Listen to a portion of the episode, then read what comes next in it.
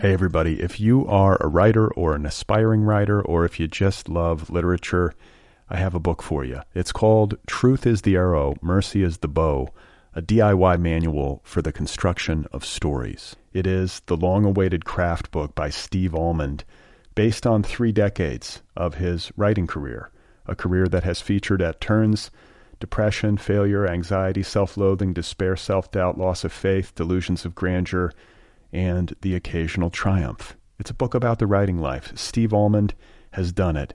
He has embraced it, the full catastrophe, and he has lived to tell about it. The Boston Globe says, quote, This isn't just a book about writing, it's a book about honesty.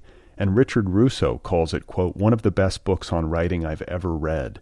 It's also the funniest by a country mile. Once again, it's called Truth is the Arrow, Mercy is the Bow, a DIY manual for the construction of stories by Steve Almond, available from Zando. Go get your copy right now, wherever you buy books.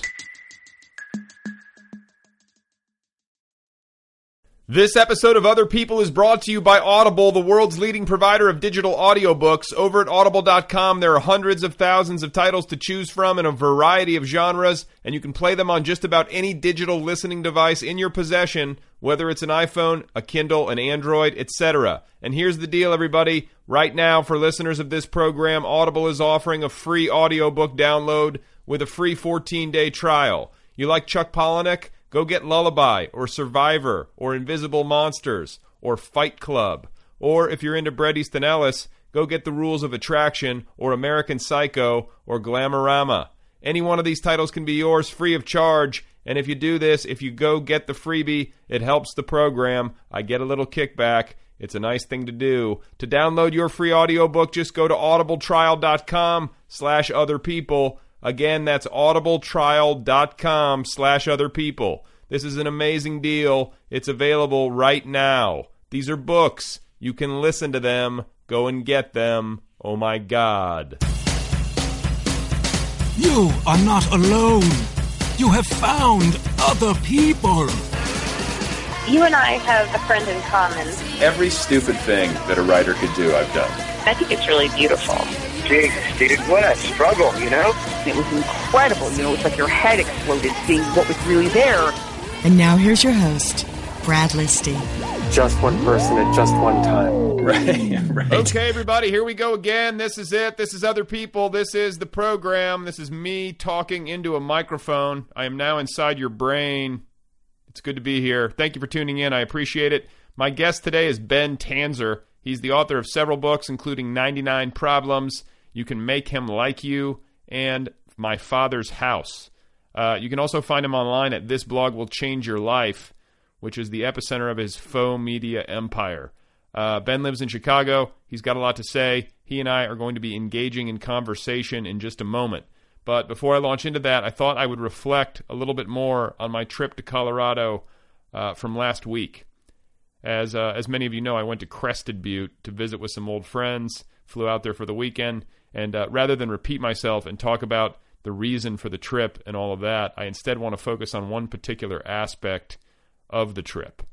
And uh, by that I mean it strikes me as interesting uh, that when you get together with old friends, and, and particularly old friends, you know, from like high school and college, you inevitably fall into a storytelling mode. And uh, moreover, uh, you can kind of sit around with the same people year after year and tell the exact same stories and enjoy it every single time. It's like the perpetuation of myth. And it reminds me, you know, how much we rely on our stories from the past to sustain us and give our lives a certain architecture. And uh, and then the other thing that kind of struck me when I was there, uh, you know, the other aspect of it has to do with my age. And what I found on this particular trip and uh, with this particular reunion is that I'm getting old, or at least older. You know, um, my, all my friends and I were old because back in the day, you know, we would get together and things would get a little messy. We would drink too much. We would wake up dehydrated but happy. And uh, this time around, we were like moisturizing and drinking plenty of water and taking preemptive Advil. And uh, I think the fact, you know, the basic fact is that I just can't tolerate uh, hangovers at all anymore, and I certainly can't tolerate them the way that I used to. uh, not only have I gotten a little bit smarter, but I just don't have it physically anymore. I hate to say it, but it's true. So, uh, you know, what was funny about this is that my old friends and I, instead of actually engaging in uh, in hijinks, we instead sat around and told you know told old stories from our youth, you know, about back when we used to engage in hijinks. And uh, you know, a lot of this stuff, to be frank, comes from our misspent youth. It isn't entirely advisable, but uh, you know, these are the years in, in early college when all bets were off and anything went, and it was the height uh, of our indiscretion and our hedonism, and, and certainly it was the height of mine. So, uh, you know, for example, I told the story of uh, going to a taping of The Price Is Right when I was 19 years old uh, and on spring break and heavily under the influence. And uh, I had very long hair back then, if you can believe that. Just try to picture that. Uh, I looked I looked terrible with long hair, just absolutely awful. And you know, just as a side note, I think that maybe maybe 2% of the male population can actually wear uh, long hair and look good doing it. And uh, I am certainly not in that 2%. But, you know, back then I didn't care. I was kind of a hippie, and I thought it would be funny to go to the Price is Right while in an altered state.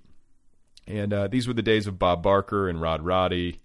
Uh, it was it was completely old school. It was the original gangsters. So my friends and I, there were about you know five of us total.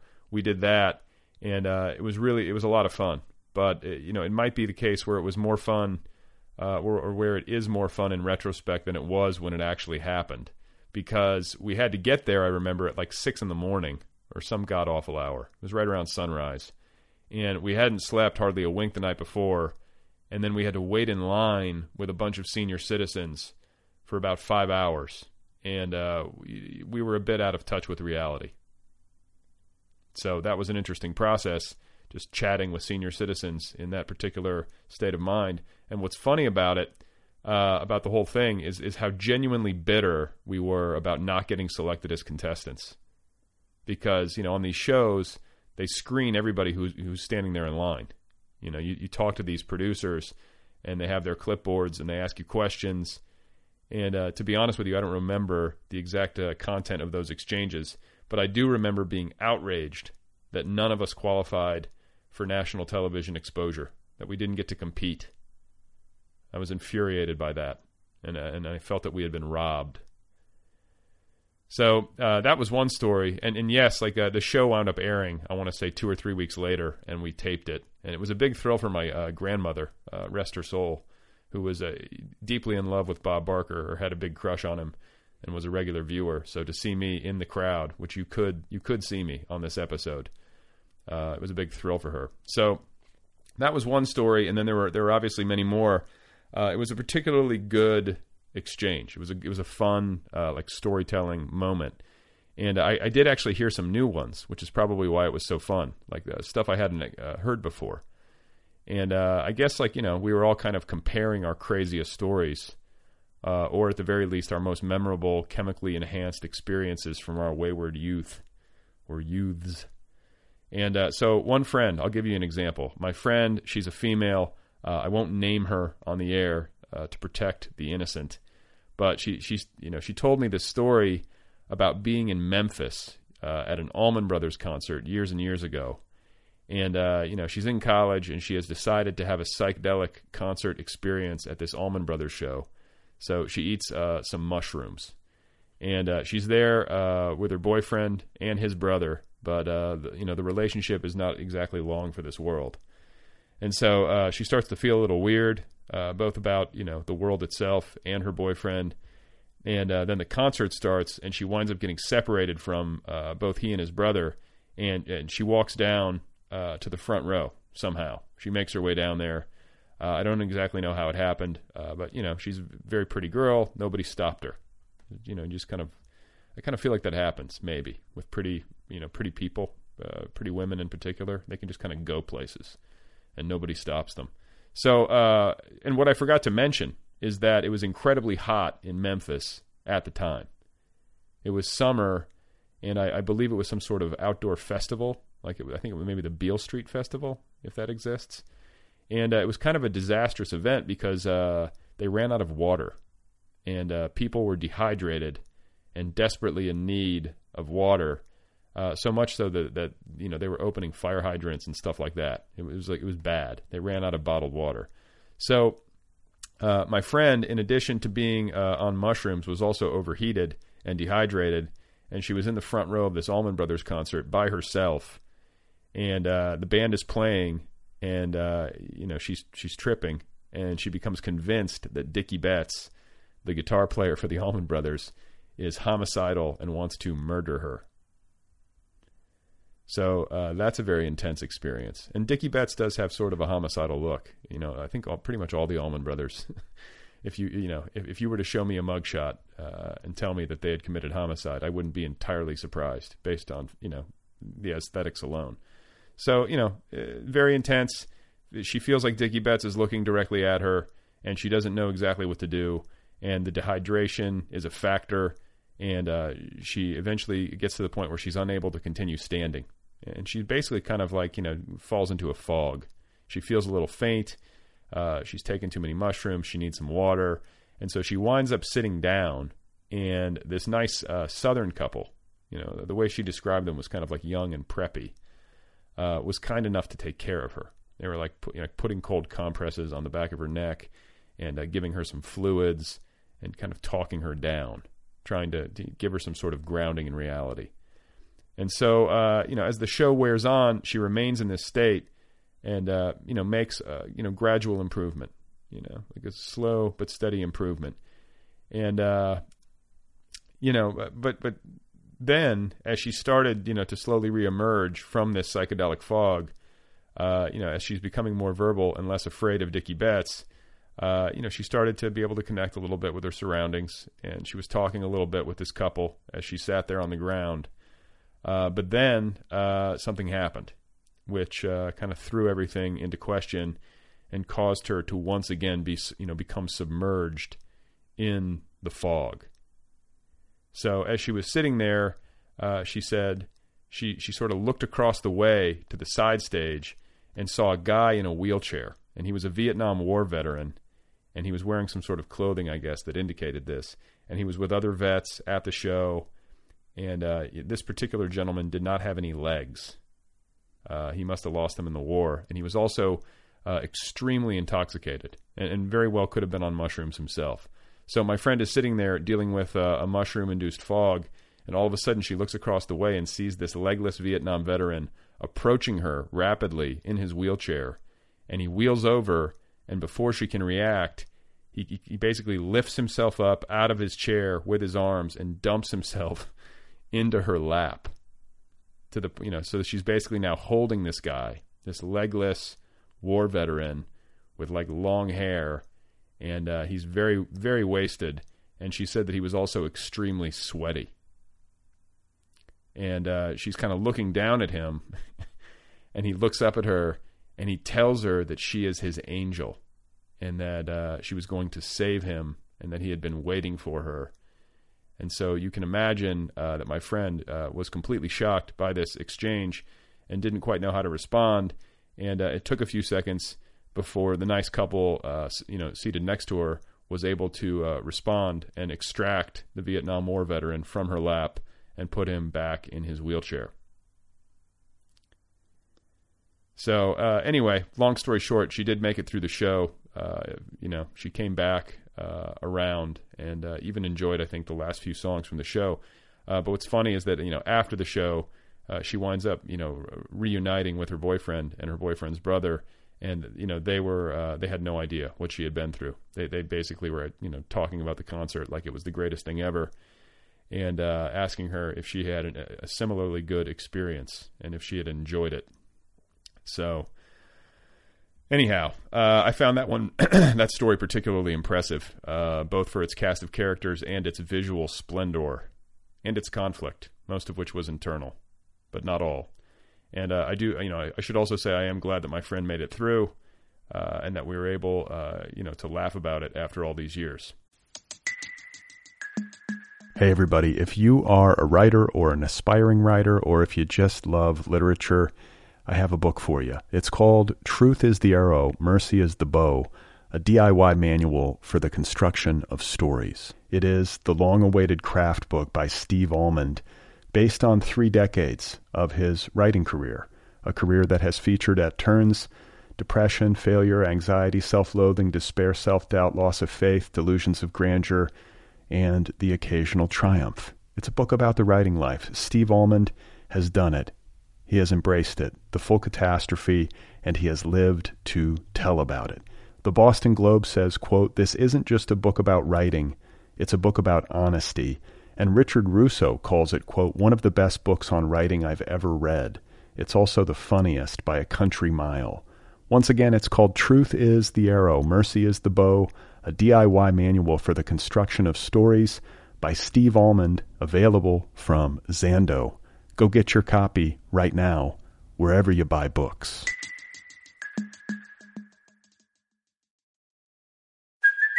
Hey, it's Kaley Cuoco for Priceline. Ready to go to your happy place for a happy price? Well, why didn't you say so? Just download the Priceline app right now and save up to 60% on hotels. So whether it's Cousin Kevin's Kazoo concert in Kansas City, go Kevin, or Becky's Bachelorette Bash in Bermuda, you never have to miss a trip ever again. So download the Priceline app today. Your savings are waiting.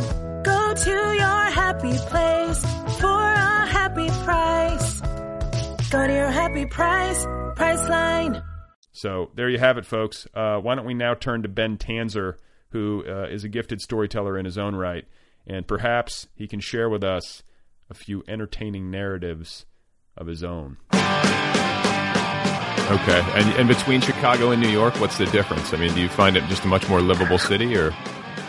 I don't know. You know, we didn't live there as kids, and we didn't have any money when we were there, and it was a different New York. It was less sort of Disneyfied than it is now. Like it was still sort of scary to walk through Times Square at night when we were there. You know, though we did.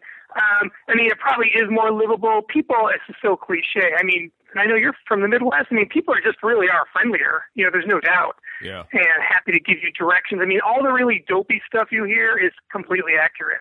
No, Um, that- that's but the it does about- feel That's the thing about Chicago is that it's like you know, as far as big cities go, uh, I mean, it does it has the reputation of, of having the nicest people, and like I don't think that's unfounded. You know?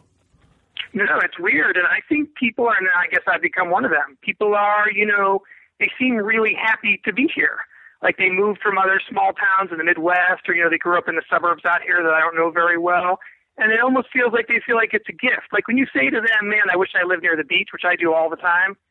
They'll say, "You do live near a great beach. You know, there's a beach right there, like Michigan."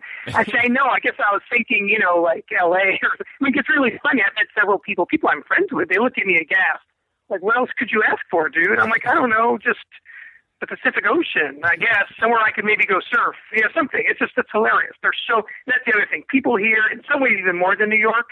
They really feel like they own this town. It's their town. They've earned it. Like in New York, you know, all weekend long, people zip out to the Hamptons and other places to get away. Nobody ever wants to get away from Chicago. They're like, why would you go away? It's kind of like when people go to college in California. They're like, why would you go to college anywhere but Santa Cruz or Santa Barbara? and you look at them and you go, I don't, I don't know why you would. You know, that's what people here are like about Chicago. Why would you get away for the weekend when there's all this stuff here? I think I don't know why. I'm totally sorry I brought it up. Didn't bring it up. Well, so tell me, like you, you mentioned sports fandom, which uh, brings up questions in my mind because I'm a sports fan too, and like I think uh, more writers than people sometimes think are into sports. You know, there's a lot of writers who want nothing to do with sports, and you know that's how they got into books or whatever it was. But like, I love Right, right. I love sports, and I'm just curious, like how you how you became a sports fan. Like, what's the genesis of it? It's a good question, you know, because uh, my parents were not into sports, I mean, at all. And my dad actually grew up in a building like across the street from Yankee Stadium, and they could sit up on their roof and watch games in the Bronx. Was a million years ago.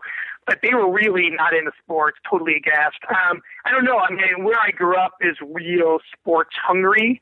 So it's a small town where sports are a big deal, both participating and watching them. Um, my mom's father, which is kind of interesting given his his pursuits, work wise and otherwise, was really into sports and took us to. He lived in Baltimore and he took us to Orioles games when we were really young and talked about you know the need to have a cold beer and watch baseball. That was a big deal to him. And his second wife had grown up in a small town in Alabama and she was like a rabid sports fan. And from the time I was like my kid's age, She's like, I don't care what you do in life, though she did, but you will root for the University of Alabama football team. So that part of the family was rabid. And I think, you know, that overwhelmed my parents. And I think also, I always said this to my mom, like, I think in my family, if you wanted to rebel, then you had to be, you had to do popular things. You couldn't rebel in the normal ways because my parents were totally out of the mainstream. So you had to get into sports and you had to drink beer and, you know, I had to do all these things to sort of rebel that other people just did normally. I think I just sort of adapted them you know. Yeah, yeah. No, but I think I think it's got to happen when you're a kid. I mean, I, I don't know. I mean, I, I, guess people can come to it late in life, but like part of it seems geographic and familial and cultural, and then a lot of it just feels like it has to do with when you're a child. Because I can't attach to a sports team at this age. I can't. It can't happen anew. Right. You know what I'm saying? Like, I can't move to a new city and suddenly be like a Dodgers fan, even though I live in LA. And like, you know, maybe if they were in the World Series, I would like root for them, but like not with like the same uh, you know, passion that I root for the Packers, which was the team that I cheered for when I was a kid growing up in Wisconsin. And it's just like, you know, to this day, like I don't think I've missed a game. I can't remember the last time I've missed a game. You know, it's, it's ridiculous. Um, it's a good time for you to be a fan. Yeah, no, it's been great. You know, I'm, I'm, I'm like forever pessimistic though. Like I, oh, no matter what, like even law, like wins feel like losses at this point. It's, it's kind of ridiculous, but, um, I don't know. I'm just, I'm, it, it's sort of, uh, curious to me and, uh, I, you know, it, I don't know. I, I look at it and I'm like, you know, really what I'm cheering for is the uniform because the players change out. I have no real allegiance to them. You know what I'm saying? You're just you're cheering for colors. It's a strange thing. It's the feeling. Well, you know, and it's funny because I've always been a very rabid sort of Yankees fan. That was the first team I sort of hooked onto, and they had big personalities. And Billy Martin, you know, who's the coach, he died in my hometown in a drunken driving accident right outside my hometown. And one of my girlfriend's moms was at the hospital when they brought him in. So I always had these different attachments to the Yankees. And when I first moved here, I was so self conscious about it that I didn't talk about the Yankees probably for like five or ten years. And then, you know, I slowly came out of my shell over the last five or six years because it seemed really silly as an adult to be that self conscious. I know one of my friends at work is always like, So now you're them they got great? I'm like, No, now I'm less embarrassed to live here and tell you I'm a fan because, you know, they're so hated and that's actually not. I know some people like Yankees just because other people hate them. I've never been into that. I was always embarrassed to be a fan, and my younger son hates the Yankees. So it's not clear based on what he walks around now saying. We hate the Yankees. We hate the Yankees. Well, see, that's the thing, though. You, you can't like as much as you like. You know, you mentioned that your was it your aunt said that you had to cheer for the University of Alabama. Is that right? My great my grandmother, yeah, she was a hardcore fan. Okay, so like if you have a son and he's being raised in Chicago, and you're a Yankees fan, you can't then transfer Yankees fandom to him. He's going to cheer for the, the White Sox or the Cubs, right?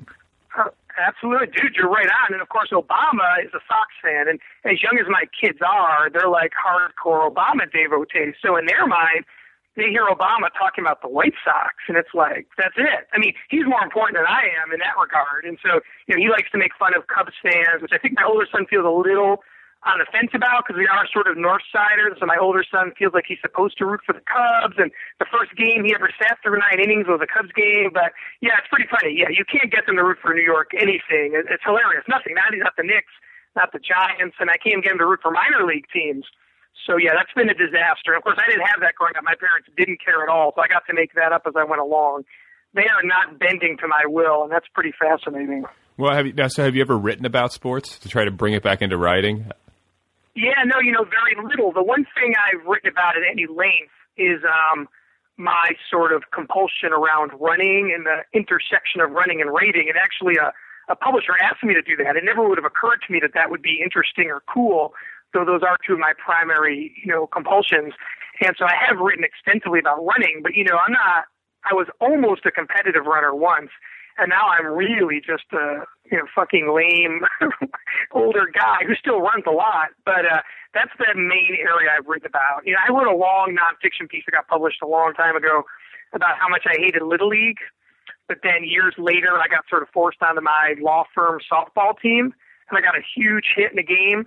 And it was so triumphant. I thought, I guess I could deal with Little League if I could go back. like I had really not enjoyed it. You know, it was a little too rah rah. It was very intense never enjoyed the dads who coached. You know, I wasn't that good. If I wasn't good at something, you know, some people enjoy stuff even when they're bad at it. I'm not good at that. So I don't mind being bad at things, but then I can't really bring myself to pretend I'm into it, which is tough when you're married, you know. But uh Yeah, I did write about that, but mainly I've written about running, and I've built it into some of the books I've written. You know, I always, not always, but I've used that as one of the sort of coping mechanisms and obsessions of some of my characters. I mean, it's something I really connect with. Well, yeah, no, you know, you're not the only one. Like I talked, I remember talking to Blake Butler on a previous episode of the show, and like, you know, he's a runner and has to run every day, and like I'm an, you know, I don't run because uh, my back won't allow it, but I, I exercise pretty much every day. I'm one of those people, and not all writers are, but I think it's fairly common.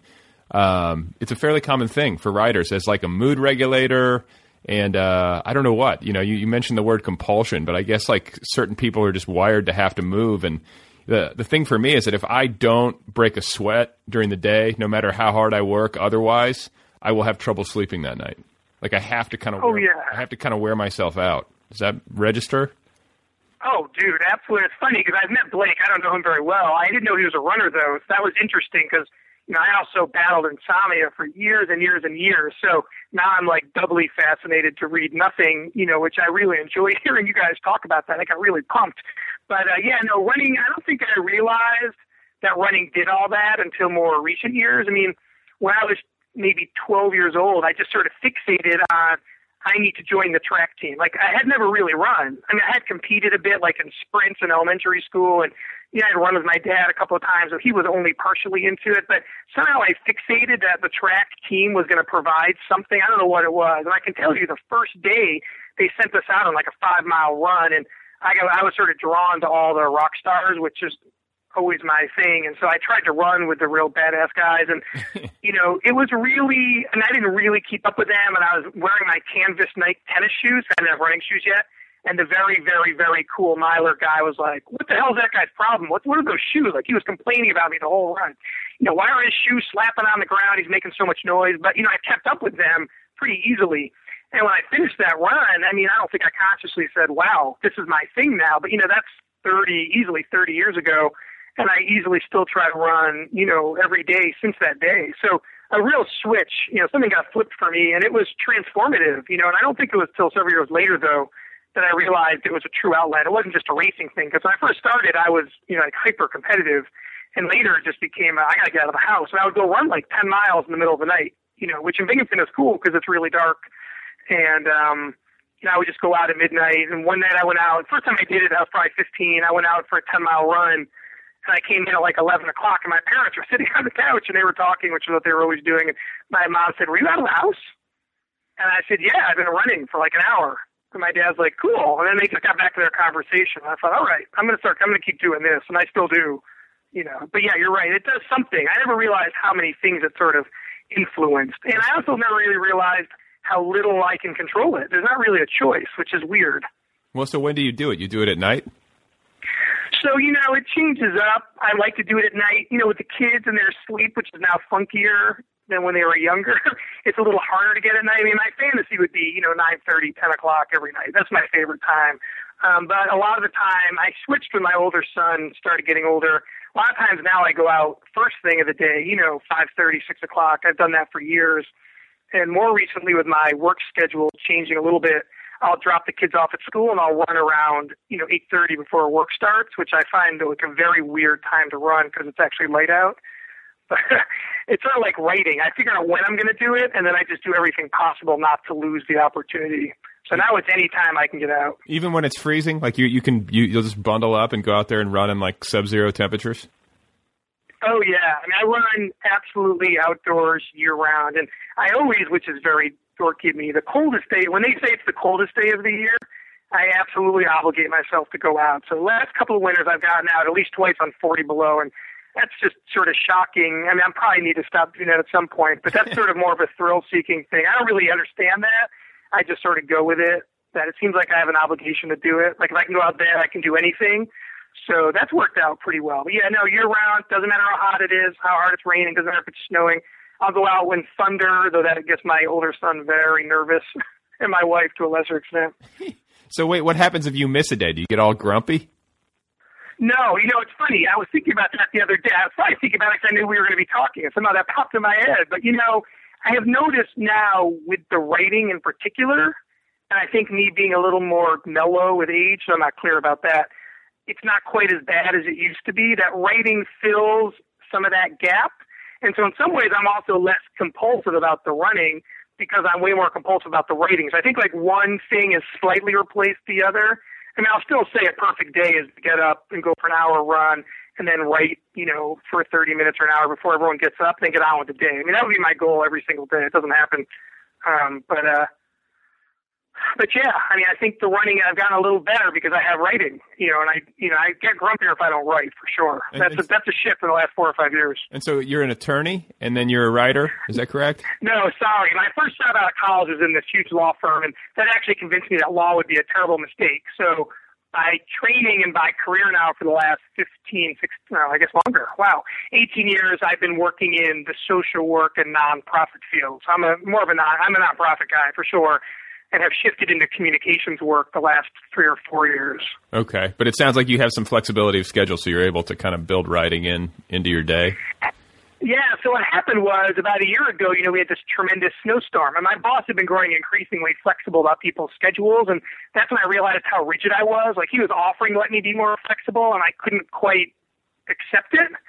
And then we had that huge snowstorm last February, right before AWP, and I was stuck at home for several days with the kids. I felt like I had to work, and you know, it worked out so well, like them getting out of the house and me getting work done, that now on Tuesdays and Thursdays, like today, I basically work in two or three shifts during the days. Like tonight at some point I'll put in two or three hours, you know, like around 10 to 1. But on these days I have all sorts of flexibility to run and write because I'm working out of the house and no one's here. So I'll do both and I'll still get all my hours in, but it's like an 18 hour day. Wow. So when you talk when you talk about writing, like, and, and you talk about the the compulsive nature of it, like, how regimented are you? Like, do you have like a set schedule, or is it just like uh, different from day to day, but you get it done somehow? it's different day to day and I get it done. You know, the main focus I decided on early on was that I would never be precious about it, that I would write anywhere, any way possible, whether I was on a train. I do a lot of traveling for work too. So if I was on a train or a plane or on a bus or sitting in a room somewhere, but the main goal was to try to write a minimum of 30 minutes, seven days a week. And so I try to plan that loosely, but I will grab any opportunity. I mean, I have stopped shaving at times when my wife said, hey, we're going to run out of the house for 45 minutes. And I'll think, oh my God, there's the window today. I have it. And then I'll just like walk out of the bathroom, sit down and fire up the computer and just go. So it's very much catch as catch can, but it is very compulsive, you know, and so I try to plot it, or I always call it, I try to slot it, but I will grab any little window. Like my mom was visiting last week and she's like, hey, maybe I'll take the kids over to the hotel room. And I said, how long? And she said, what do you need? How long? I said, well, if you're taking them to the room for 10 minutes, then I can't write. But if you here for an hour, I'm going to go run them and write. So, you know, I'm constantly trying to figure that stuff out. Wow, and you can do that. You can like write for like 30 minutes, seven days a week on like trains and public transportation and crank out books. I guess. Yeah, that sounds really pretentious. Not you saying it, me thinking it. Um, yeah, I can. The one thing I don't do is I won't, I've heard other people say this. I'm amazed by it. I won't sit here and write while the kids say are running around the living room. So I don't need silence anywhere, but I don't I won't work, you know, if the kids are in the house. That's Yeah. the main thing. And I won't work for like someone told me the other day, you know, they'll put in like a series of 10 or 15 minute slots during the day. I don't want to I don't really prefer to work like that unless I'm trying to finish something. It's mainly give me 30 minutes of mostly uninterrupted time per day and that's cool. And yeah, that's allowed me to crank out a lot of stuff over the last particularly last several years. Yeah, I mean, no, I'm like, I'm, uh, I'm working on a book right now, and I'm like, I have so many different things going on that it's been hard to get through it. But I, I made a decision that I was going to be uh, militant about getting that done first every day. So I've been getting up at like five in the morning and uh, and working for the first chunk of the day, or you know, before nine a.m. kind of thing.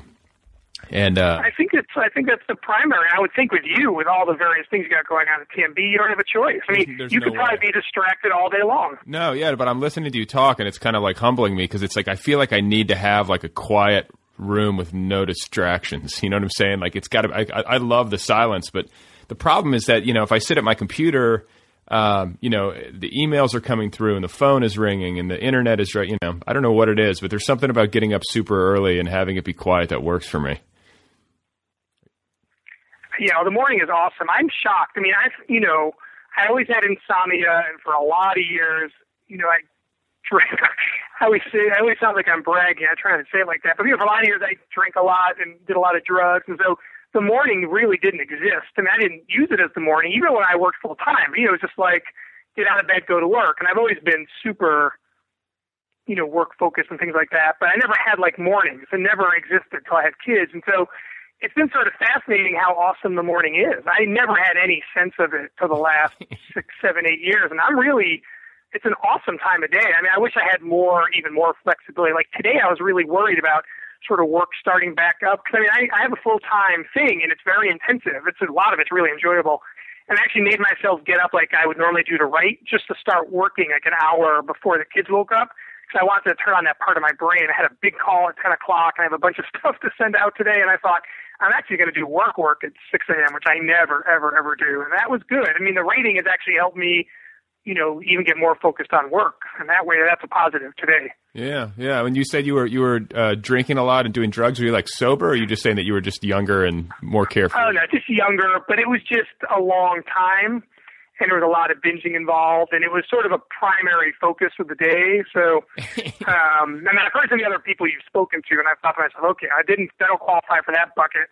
Um, yeah, I think just the sort of behavior, the sort of binge qualities of it, even the regimentation and the spotting elements of it are all very similar for me. You know, I think I tried drinking because everyone I knew was a drinker, and you know, we always hung out with older kids because I was a varsity athlete. And I think not unlike I've only realized this more the last couple of years, but not unlike you know, first well, actually even going further back, first reading, I fixated on reading, and I'm still a voracious reader. Then running, and I think alcohol snuck in there, and then drugs. I think I just tried it and it was great. I mean, the experience was great. It's not to sort of celebrate it because the downsides are way more extensive. But, you know, probably for 10, 15, 20 years, you know, from 13 to 30 or 15 to 30, whatever that age range is, it was something I really sort of plotted out and didn't have a good, you know, ability to, to manage. So it wasn't every day. I never woke up craving it, but it was always like, uh, when are we going to do that next? How am I going to fit that in? What's that going to look like? Right. You know, are we going to try this? Are we going to try that? And especially when I live in California, you know, right out of college. I mean, we were just trying everything to get our hands on. And where where were you, you know, in California? So we moved. Uh, roommate of mine and I moved to San Francisco about a month after graduation, okay. and um, lived in first in Oakland, O Town, as my cousins call it, O Town for about six months, and then lived in San Francisco for about um, 18 months or whatever that was. then before I moved to New York City. Yeah. Well, no, it's interesting you say all this because like I had a fairly concentrated window um, uh, you know, of uh, partying or whatever it is, heavy drinking and drug use. And it was like just when I was in college until I was kind of in my like early 20s. Um, and then I, I, just stopped for, or I phased it out for whatever reason. But uh, when I, when you talk about running and exercise, and I think about why like that's such a component of my life now, and and you know totally related to my creative life, even uh, it's it might sound sort of like um, counterintuitive at the outset, but like I think a lot of it is just an outgrowth of doing uh, or, or of, of those kinds of consumptions. You know, it was like almost like hangover management when I was in college. Like that's where I first learned it. I was like, oh, okay, so I have a hangover, but if I go for a hike or I go running up in the hills because I, I, lived in Colorado, uh, I feel better. Do you know what I'm saying? You sweat it out, and like then all of a sudden you're like, wow. And if I if I don't have a hangover and I do that, I feel even better. You know. Oh, that's interesting. Yeah, I mean, I would actually say I've probably done that, but that's probably not even how it works for me. It's much more about a series of sort of ultimately intersecting coping mechanisms helping me mellow out. Like it never would occur to me to wake up and go run because you'd sweat it out. And many times I've run, gone running while I was drinking or taking drugs because that's the thing I felt like doing at that moment. Oh, really? You know, oh yeah, I've gotten some flack for that. That's a long time ago. But one of the first times we dropped acid, I later that night, I was like, oh my God, I've got to go for a run. I was so excited, and I've always loved running so much, and the experience was so positive. I can't hope my kids don't hear this till later. It was so positive. I thought I got to cap this day with a long run. And one of my friends was like, "Dude," you know, it was like two o'clock in the morning. He's like, "You can't go out under these conditions." And I said, "I have to go out under these conditions." And later, it seemed sort of stupid, but at the time, it really seemed like a brilliant thing. And actually, it was a great, great feeling. You know, um, so yeah, I don't I don't think I was ever able to say this will help this or this will help that. I think it was more like this is what I want right now, and I think it's going to benefit me in some way. And then you know, I think as I got older, the drinking and the drugs become something that's less manageable because then you want to write and do other things. And, you know, you can't really. It sounds so stupid and cliche. You can't really do other things. And so all of a sudden, I thought, am I really going to give up every night or a whole Saturday? And I thought, no, I'm not willing to do that anymore. There's too many other important things to do. So it was very easy to cut back. Yeah, very no, easy. That's how I felt too. I just I, the thing about it was like I loved doing that stuff and I had fun with it, but it was like I, I couldn't handle the ha- I couldn't uh, rationalize the hangovers. I hate a hangover and I hate like waking up and being like, okay, well there goes a day. Like I just can't uh, I can't do it. Yeah, I think when you, for me, yeah, when you combine that with sort of the bad experiences, which when you were when I was younger didn't seem like a big deal, and then as I got older, I thought, wow, the bad stuff is really scary. And I think with age, especially when you having kids, so I gave up a lot of this way before that. You know, you get scared as you get older about things. I know I have, and so then I started getting scared, like something that seemed sort of silly. You know, having a bad trip at a dead show in Oakland, which seemed at the time both really scary and somehow profound, which is so lame sounding. Five years later, that seemed like how could that possibly have seemed profound to you? I don't want to have any part of that. That's way too scary. What, what You happened? know, what dodging happened? police. What happened? You That's pretty funny now. It's so cheesy, but your Deadhead fans will appreciate it. I was at a show at Oakland Coliseum, and we took a you know a lot of mushrooms, and I was with a woman who I was really good friends with and lived with back then, and she wandered off, and you know we'd always all sort of agreed not to let people be by themselves, and you know sort of like around electric Kool-Aid acid test, have a good company, you know whatever, whatever. And I never thought that was a big deal that I'd be fine by myself, but within losing her, within ten minutes, I started like really freaking out. You know, like everyone looked really weird and nobody looked friendly and I just had too many thoughts going and you know, all the sort of pleasure stuff got inverted. Everything seemed really scary. Everybody seemed really pale and skinny, which is what they look like at dead shows. And all of a sudden, nobody seemed cool or inviting or attractive. I was really flipping out. And the funny part, and this is the deadhead part, I started like, you know, walking like compulsively around the arena, trying to like collect my thoughts. And then I thought I thought I heard something through like an exit door behind the stage, and I cut behind this door, and there was Jerry Garcia like strumming his guitar, getting ready to go on for the second half, like just standing there. It was like ten, twenty feet away, but he was like behind this curtain. Uh, all of a sudden, I was like, "Oh my God, Jerry! Jerry saved my life!" And I ran all the way back down to the floor. And as I got there, they started the second act, and then uh, for the next two hours, I was like in total deadhead trippy world. So it's sort of funny. It was like the worst and best experience that I ever had. But I was really, really scared and I was really flipping out. And I kept saying to myself, you should go to the police or someone and ask for help. But if you do that, they're going to take you to a hospital. Like I, I was conscious enough to realize that was probably a dumb thing long term if I could just get it together short term. Yeah, no, that's okay. So you didn't completely cross the line. I have I have a buddy who uh, at a dead show did did that. he uh, he actually went to one of the security guards and was like, you know, I'm freaking out, and the guy took him backstage to like the doctors or whatever, and apparently he was like asking to talk to John Lennon, and you know, it was he was yelling at police officers and all sorts of stuff. But you know, things can get dicey. Yeah, I was self aware enough to assume they'd have to get dicey, and that was not something I wanted to deal with. So I sort of willed myself to make it. But again, as cheesy as it is, I mean, Jerry Garcia saved me that particular time. so what about uh so what about like psychedelics? I don't think I've talked about this with anybody, but like, you know, they have um an impact. I mean, like creatively, can you trace any of your uh the work that you do in uh, in books and literature to drug experiences? I mean, was there a profundity to any of them that you feel like really had an impact, or do you think that that would be overstating it? I think it's probably overstating it, but you know, it's an interesting dynamic, especially compared to some of the other writers you know I've listened to you talk to and other ones I'm friends with. You know, I didn't write at all. I mean, I could talk more about that, but I really didn't start writing until I was 30.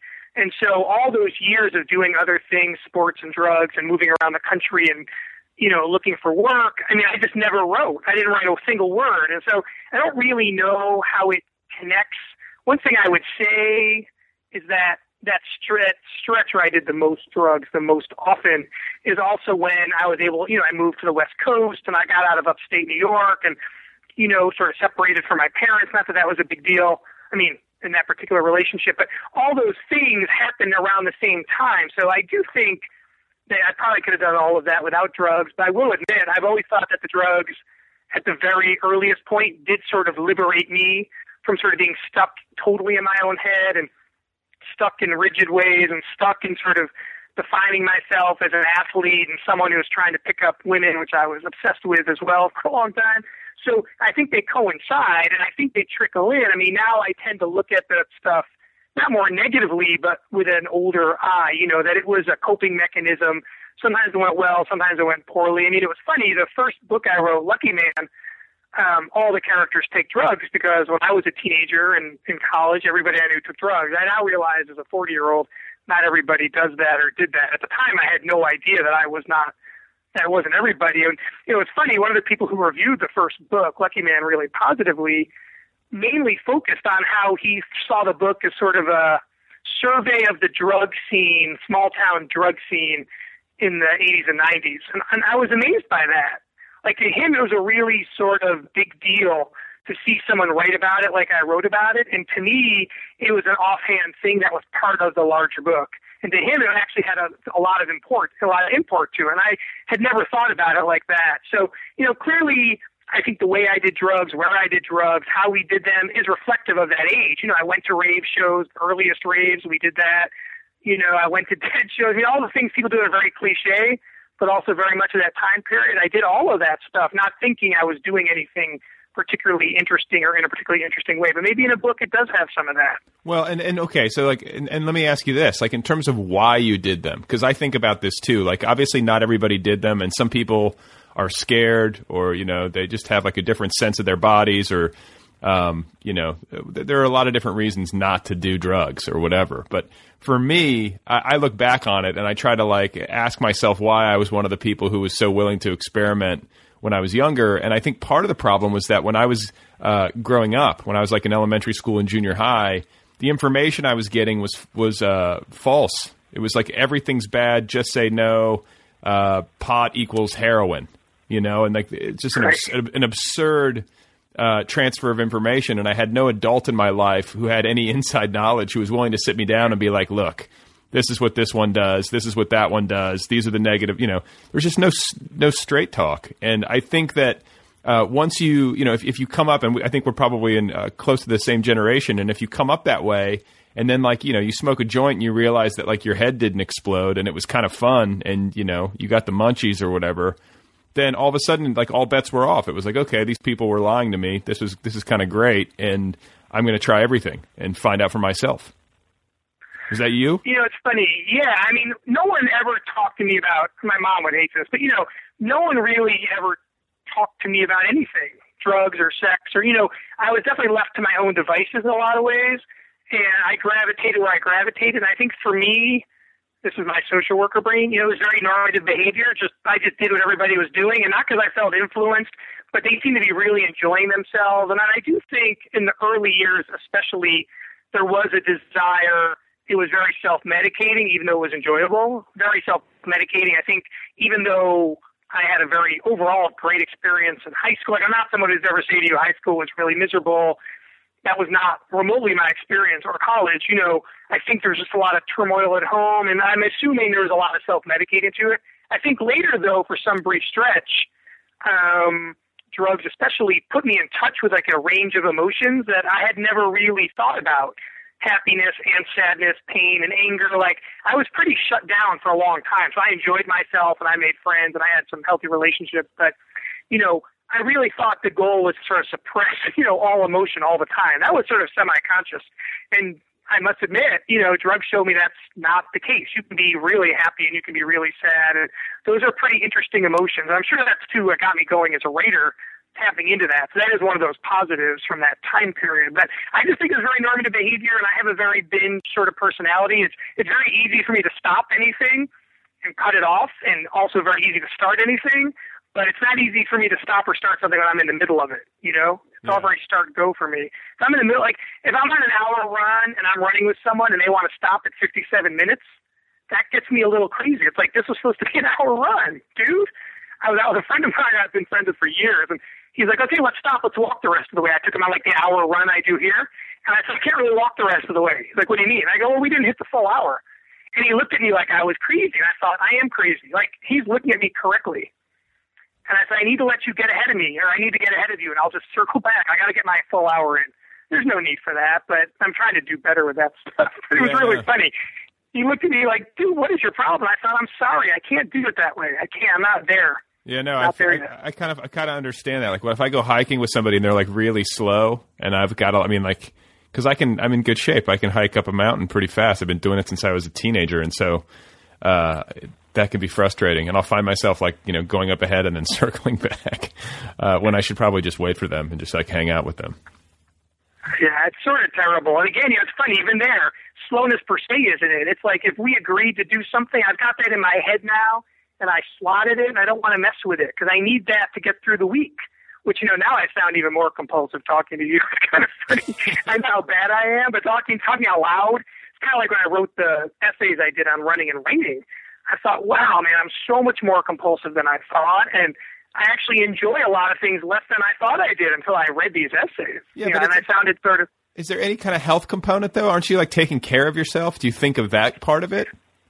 Yes, well, I see that as a benefit now. I mean, I never did it up until the last four or five years, but now I know it is, and so I'm glad. So yeah, so there's a total benefit, and it's a big deal to me, and I want to stay healthy. You know, my dad died fairly young from a pretty vir- vir- virulent, I can never pronounce that word, a very intense form of cancer, and my mom's a cancer survivor, and you know, I'm very way more focused on health. I never used to think about health at all. Maybe people don't, you know, though my kids do. Um, they're a different generation. But yeah, in the last four or five years, it occurred to me that compulsions aside and all that, I, you know, people need this. I need this. And of course, I don't go to the gym anymore because there's no time to do that. And so running has been both become a compulsion and the main thing I do to be healthy for sure, besides trying to eat well. So yeah, now I'm wrapping everything into it. Yeah, no, I mean that's, that's how, I mean that's that's the big part of it for me. Like I just want to be well. I need, I, and frankly, like with all the stuff that I have to do, I have to have my energy. Like I have to be strong, otherwise I'll get tired or I'll, you know, I don't know. I can't understand people who don't move. Like I, I'm, I like that. That to me is just crazy, and especially people who don't exercise at all, who like look really fit and just have those genes and have like tons of energy and just don't need it. You know what I'm saying? There, there, there aren't that many of them, but they do exist. Uh, it's different wiring, you know, totally different wiring. So I can live with it, right? It's weird for sure.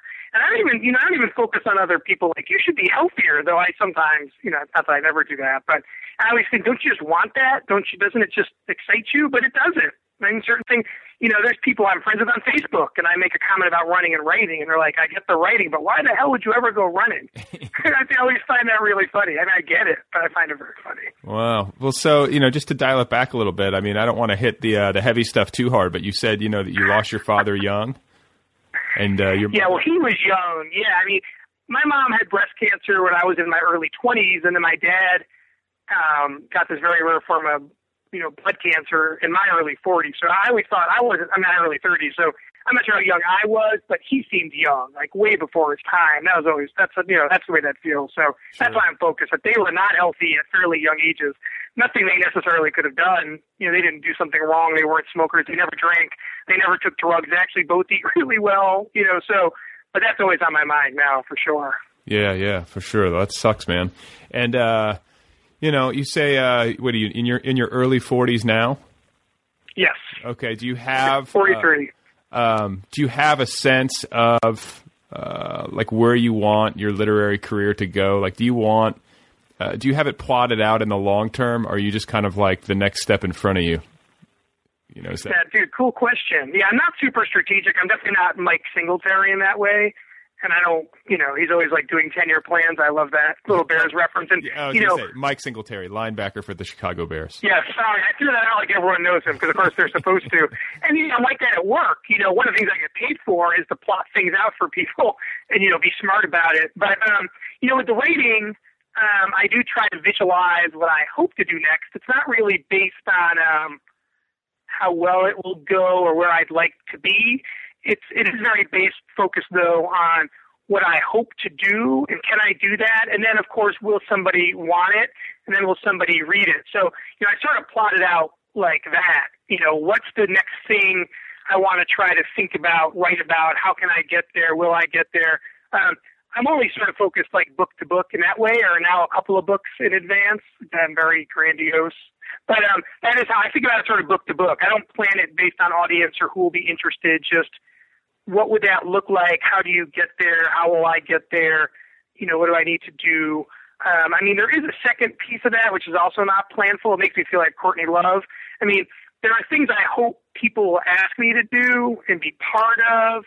You know, will people invite me to pitch something to an anthology? Will someone like you invite me to be part of something like this? Like, these are things that I really, really enjoy. And, you know, sort of the enjoyment factor and the coolness factor is sort of a big deal to me as well. More important than other things, like making money or uh, being nominated for things, though I really enjoy that stuff too. But I am very focused on what do I want to do next and what am I hoping people ask me to do and then what does that look like? So on that level, I'm planful. But I've met other people and they lay out what their big plans are and I'm like, wow. I don't know that I have, I think I have the confidence as a writer, but I'm not sure I totally believe that as a writer, say, unlike work, I can just do whatever I want. That still seems a little hard to fathom. Do you feel like you, you have? Do you, do you feel like what you write has the potential to have like wide appeal? Like, do you know what I'm saying? Like that's a question I've been asking. Yeah. Myself.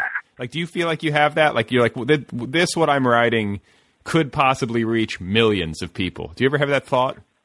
Yeah, so dude, that's a great question. It's kind of like my mom asks me all the time, which is really funny. You know, she's clearly a fan, but she's also sort of objectively trying to figure out what makes something popular. You know, I have I think I still work in, meaning who looks for my work, is a pretty small circle, though pretty intense, which I, you know, really appreciate.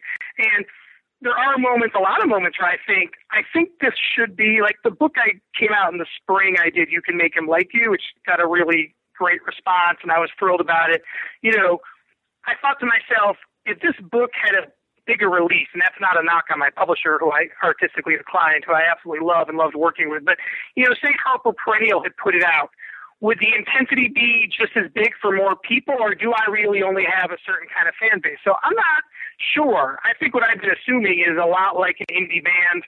If I can keep cranking things out and making appearances and reading and supporting other writers and sort of building all that that something will hit at the right time. And I do believe there's like a little magic to it that you don't can't totally control what gets popular and what doesn't. So yeah, I think so. I think you can make them like you could have been, could be, could have been bigger. I think they've all got that potential, frankly, which again I think is also a little maybe grandiose. But yeah, I think it's possible, but I don't think we have a lot of control over that. You know, it's kind of like being a great athlete on a team that doesn't need you in their position. Like they've already got a third baseman. So, you know, you, you start kicking around and you hope, you hope that someone will need you in the right way. So I don't think I've, I don't think I've found that right relationship yet, but I'm very, very, very appreciative of the people who've been interested in my work, and they've all gotten nice distribution and nice responses. So yeah, it's a tricky question. I don't think we have a lot of control over it. That is very frustrating. So I just sort of try to set it aside and keep my head down and sort of keep putting things in front of people. You know, like a couple months ago, a guy called me from a publishing house, and he said, "Would you ever consider reissuing your old books and giving them a bigger audience?" And I said, "Have I given you the impression I wouldn't want to do that?" yeah, right. you know, I'm like, am I, do you think I'm purposely trying to be obscure? Though sometimes I think people think that about me. Um, and he said, "Well, send me the books. Send me your, send me copies of your old books. I want to read them, get to know them better, and get back to you." So my feeling was 20% chance he ever gets back to me. So so far he hasn't you know? And so I think that's the stuff that's hard to control. Did he not like what he read?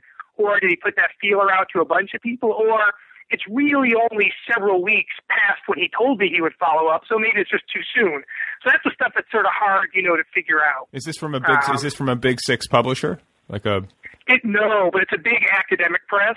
Okay. I mean, you know, I think he published another writer that I'm a fan of, and then that writer was like, "Well, Jesus, dude, if you're going to publish me, you should hook up with this." Other. I mean, he suggested it, which was great. Um, this other writer who's a fan of mine, who's bigger, you know, and that's something too that's been fascinating. You know, there are bigger writers, bigger in my mind for sure, who I'm friendly with, who are like, "You should be bigger. You could be bigger," but you know, it hasn't happened yet. It might. I wouldn't be very upset if it didn't but I would be disingenuous if I told you I wouldn't be totally thrilled about it. You know? Yeah, no, I, I just it's like the it's one of the central questions for me. Is like I just wonder. I mean, I guess it does exist. There are books of like literary fiction that get published and find uh, a lot of readers, but it's just like a few, and I, it's I don't know. It's the it's the age old mystery. It's it's endlessly fascinating. It really is. I don't think there's a real logarithm. It'd be great if someone said do X and do Y, but then make sure you do it during this time period in front of these people and you're set. But you know, you know it doesn't work like that. Yeah. I mean, I don't think. I don't think there's some things you can figure out. I mean, I think you can figure out. I heard you talk about this. I think with Ben Loory the other day. I mean, I think you could write a script and figure out what makes something popular. That to me is a little different than a book, right? So if someone is interested, I do think there's ways to write more popular scripts. You know, I write screenplays with a friend of mine, and the times we get stuck, it's always the same problem. Like whenever a producer comes back to us, and this has only been over the last year or so, they always say the same thing. So I know there's something very consciously we're doing wrong, which I find hilarious because we can't seem to get ourselves to do it right. Well, what do they say? What do they all say? So we get the same thing with like the last three scripts we've done. You know, it's too much of a mix of humor and darkness. You've got to be more humorous or more dark. And then they say, but if you go more dark, people will love your script, but they won't buy it. Right. That's- and so we get that we get stuck on the same thing. They always like the writing, they like the story, they like the characters, but it's not popular enough, and we are so completely unknown that nobody would let us go darker, and we haven't figured out how to go funnier without losing that. So we get sort of stuck on the.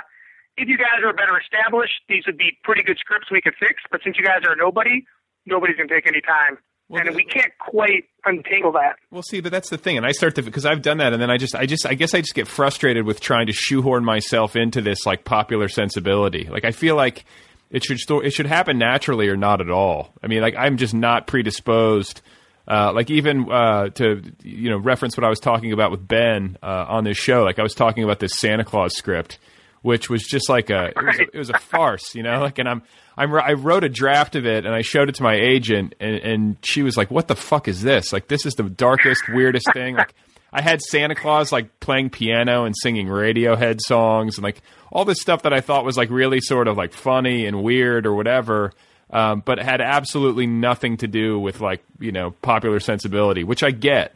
Um, but I just I, I couldn't force it out of myself. I had to write what I write, and you know when I when I think about books and I think about what I'm working on now, like I certainly hope, you know, there's always like the the hope that there would be a wider audience that could relate, but there's also a part of me, if I'm being honest, that wonders if just like as a human being, you know, in terms of how I perceive the world and how I respond to it or whatever, if I just am some, you know, a little bit at odds uh, or a little bit, you know, out in left field, you know what I'm saying? Like compared to most people.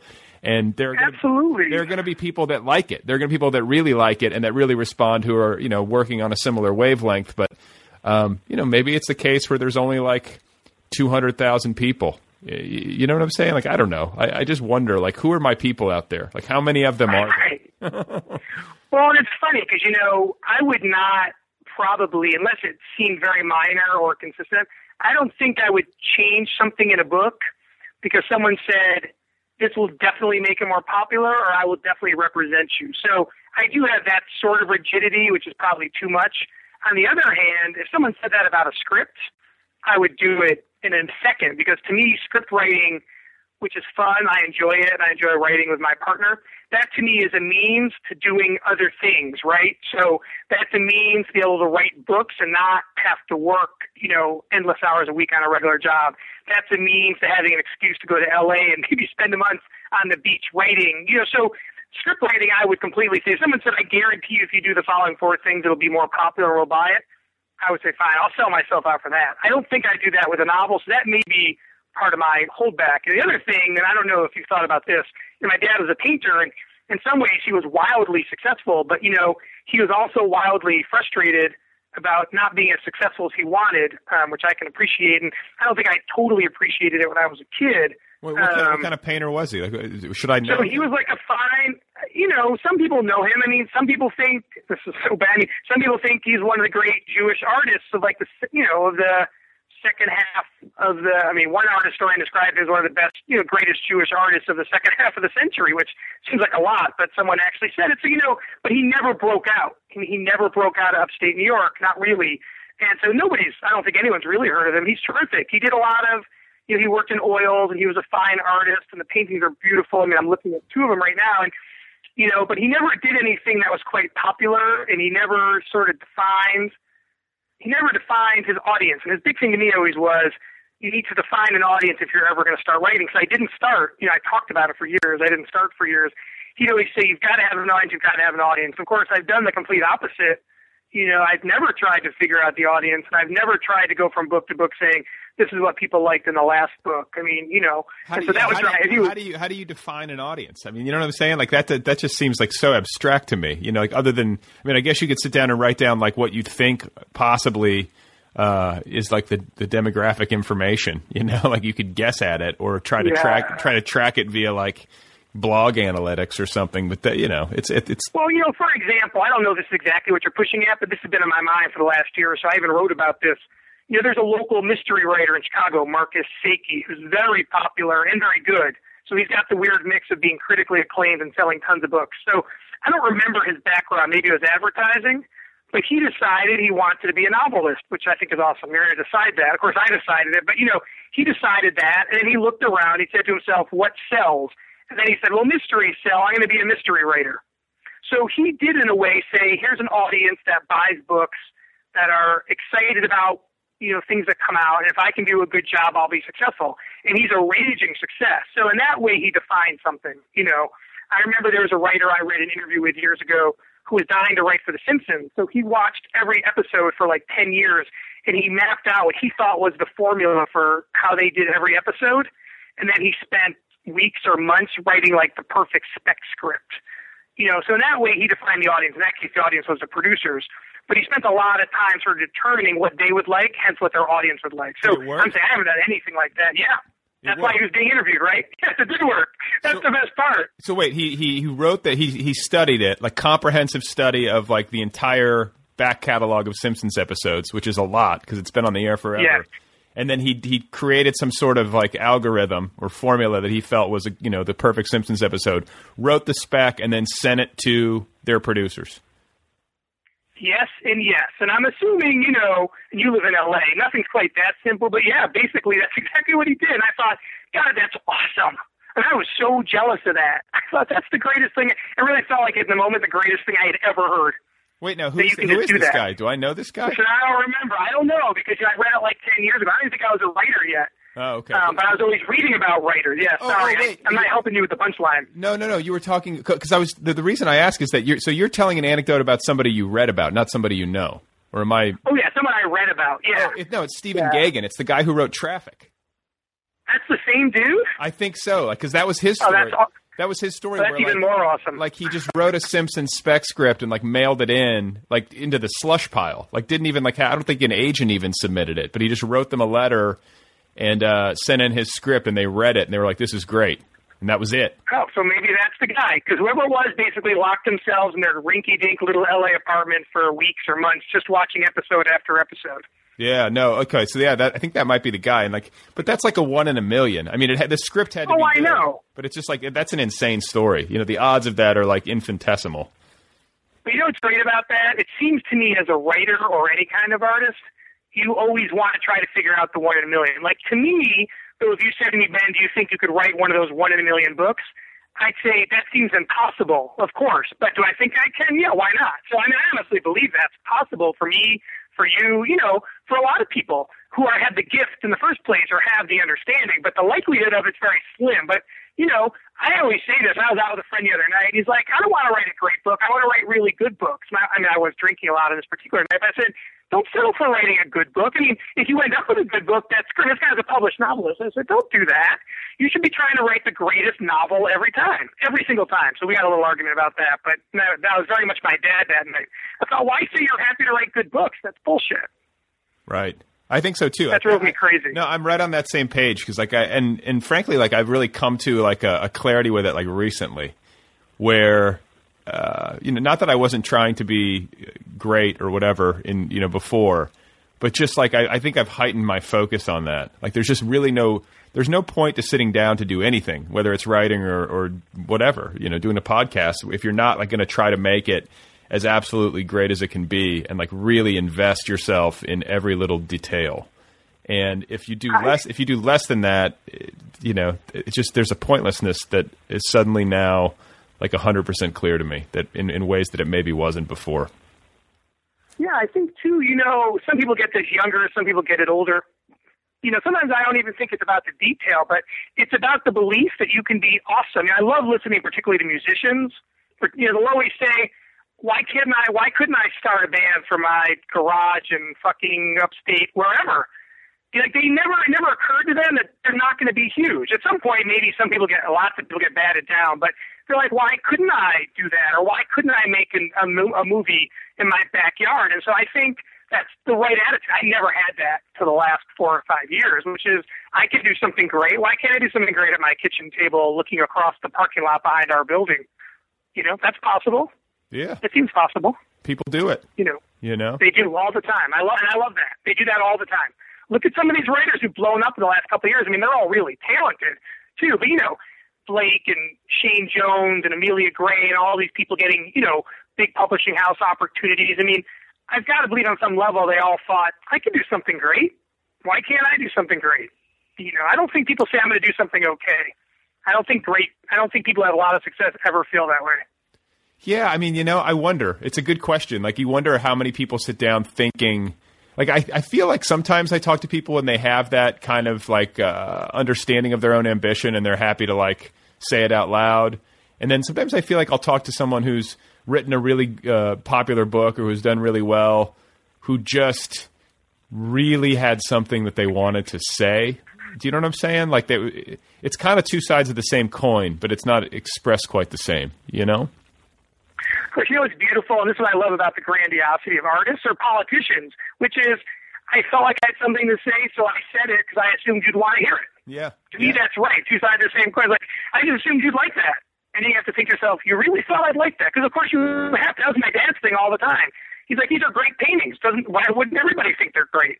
And why don't they? Right. Yeah. No. I mean, yeah. And I guess that's part of me. And I'm thinking about myself, and I'm like, you know, so so many times when I'm working, I'm like, I, I, I feel like I doubt I doubt myself a lot. I'm like, God, does anyone really want to read about this shit? You know. but then other times, like I, I'm sitting there laughing at what I've just written and you know enjoying it, and then I guess imagining that other people would too. But um, you kind of have to have that. I mean, what if you don't have? Oh, that, yeah. There's no way that you could bring yourself to sit down every day. I mean, you know, it's like it's you have to delude yourself in that manner. Oh, I think so. And then not even just delude yourself, convince yourself that that isn't a real thought to have. You know, I mean, I rarely have young writers say to me, "What's your advice?" And I don't know. You know, never having gone to an MFA program and not really ever taken a writing class, like I don't know real tips. But I always say to people, you know, every time you write, you should assume you're going to write something awesome that people do want to read, and then you should write it. But you should write regardless. But why not? Every time you sit down, you should think this is going to be something great, even if you cut it. I remember talking to Joshua Mohr, who I have sort of an email relationship with, and he's like, I write 1,200 words to get 300, which seems insane to me. But I thought, I bet you every word, though, he's thinking, this word's great. This sentence is great. And then he kills it. I mean, that's a pretty, to me, that's a really awesome thing about being a writer, is which is, I really believe this. Oh, and by the way, now I'm going to kill it. Yeah. well, and and just and the other thing that I always say, you know that that uh, is clear like every time I sit down it's just like how much work it is. So anybody who gets books done, uh, you know, and and and they're of a certain quality, I guess. But anybody who just goes through the process. Uh, and you talk about 1,200 words for 300 good words. You know, I think that that's actually probably somewhat common. Um, especially, it's hard to calculate too in, com- in the computer age because you can delete. But you know, you just it takes so much. So there's just kind of an inherent respect I have for anybody who goes through all that to try to get the words in the right order. Oh yeah, it's wonderful. I think it's great, I love writers. You know, I was thinking about this, and I'd be talking to you. I mean, when I got to Chicago, which is now 16 years ago, I wasn't a writer.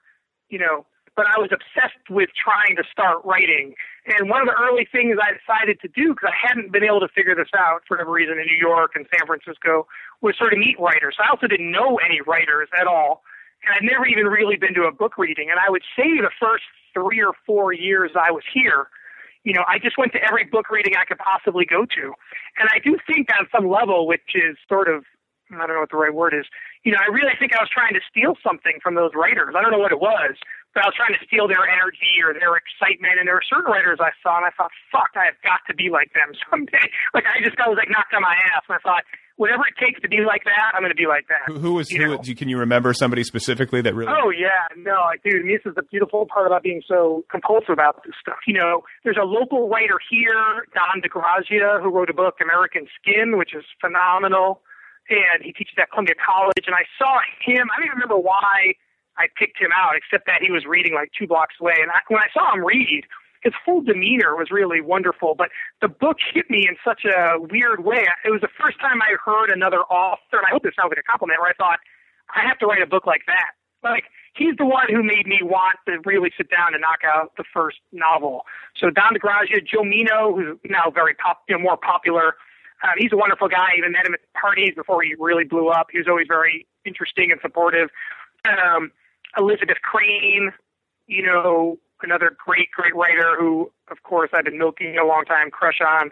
But I think she knows about it. Um, you know, those, were, those are all Chicago writers I was really obsessed with. There's a guy, the guy who wrote the novel Mysterious Skin, Scott Heim, who I don't think has been writing as much the last couple of years. You know, he was doing a reading. I just walked into a bookstore. I mean, I always would walk into bookstores and sort of like stroke the books, you know, but he was reading at a bookstore I happened to walk into and I was completely spellbound. So those are some of the early ones. David Sedaris, you know, a lot of people say that. I saw him before he was super popular and I just thought, Jesus, I gotta be I gotta feel like that, look like that. You know, I mean, those are people I really latched onto. Lynda Barry, she's a you know a cartoonist, but she also wrote the book um, Cruddy, which is one of my favorite novels. I, when I heard her read from that novel, I just thought, holy fuck, I want that feeling. Whatever she's doing looks really awesome. I want to be part of that. So I was definitely trying to steal their whatever their mojo for years before I started. Well, cool, man. Well, Ben, it's been uh, it's been so fun talking with you, and uh, I kind of wish we had more time because we I feel like we just scratched the surface. But uh, congratulations! I know. I just looked up at the clock and I thought, amazing. Yeah, it goes fast. So congratulations uh, on all that you do and all your books, and uh, you know maybe we'll have you on again down the line when you have uh, some new stuff come out. Oh, dude, I would love that. I want to just say I really, really appreciate this opportunity, but also, you know, TNB in general has been very generous as a unit. You know, you guys are reviewing my books and giving me chances to submit fiction. And so I want to say I think you're doing a real proper for indie writers. And you definitely, definitely hooked me up repeatedly over the last couple of years. So this is a public chance to say how much I really appreciate that and how much street credit gives me. So I want to thank you. Oh, man. No, it's my pleasure. Thank you so much. Okay, then, there you go, folks. That's the program. That's the show. That's Ben Tanzer. Go get My Father's House. It's available now from Main Street Rag. You can check uh, that out at mainstreetrag.com. Ben has a website of his own. It's, it's bentanzer.blogspot.com. Uh, he has a Twitter feed at Ben Tanzer, and Tanzer is spelled T A N Z E R and he has a Facebook presence as well. This show has a website. It's otherpeoplepod.com. It has a Twitter feed at otherpeoplepod. Go follow it. I have a Twitter feed at Brad Listi. The show has a Facebook presence, and if you want to email me, the address is letters at otherpeoplepod.com. Thanks to Kill Rock Stars for all the great music. Go check out killrockstars.com and be sure to check out The Nervous Breakdown too. That's my online culture magazine and literary community. You can find it on the web at thenervousbreakdown.com and you can follow it on the Twitter at TNB Tweets. So before I go, uh, I should add, with regard to my Price is Right experience, uh, that I was talking about at the top of the show. Uh, I should add that the wheel was the most exciting part. You know, or I guess you know, in addition to Rod Roddy saying "Come on down" and and seeing Bob come out, you know, that was exciting. But uh, as far as the show itself was concerned, it was the wheel. Uh, you know, when the contestants spin the wheel to determine who will compete for the showcase uh, or in the showcase showdown, that was uh, for me an emotional high, and it was also visually stimulating. So, speaking of visually stimulating, uh, have you looked at a tree recently? And I don't, I, do not mean to sound absurd, uh, but lately I've decided that trees are amazing, to me anyway. Just, just, and, and particularly certain trees. But I do think it's, a, you know, advisable uh, on a daily basis to try to notice trees, and to maybe even spend some time staring at your favorite tree, or, or better yet, climb, you know, climbing your favorite tree might be a good idea. Go sit in a tree. What am I talking about? Uh, yeah, I don't even know where that came from. Anyway, uh, it's almost dinner time here. Perhaps I'm uh, hallucinating because I'm so hungry. And uh, I, do, I also need to go hang out with my daughter. So I'm going to sign off. Thank you, as always, for listening to the program. I really appreciate it. Thank you for going to iTunes and rating and reviewing the show. That really does help. So if you haven't done that yet, please go over to iTunes right now and take a couple of seconds, just a minute of your life, and rate and review the show. Uh, if you do that, I will be enormously grateful. Okay? Okay. Thank you. I'm done. And uh, remember, help control the pet population. Please have your your pet spayed or neutered. Thank you.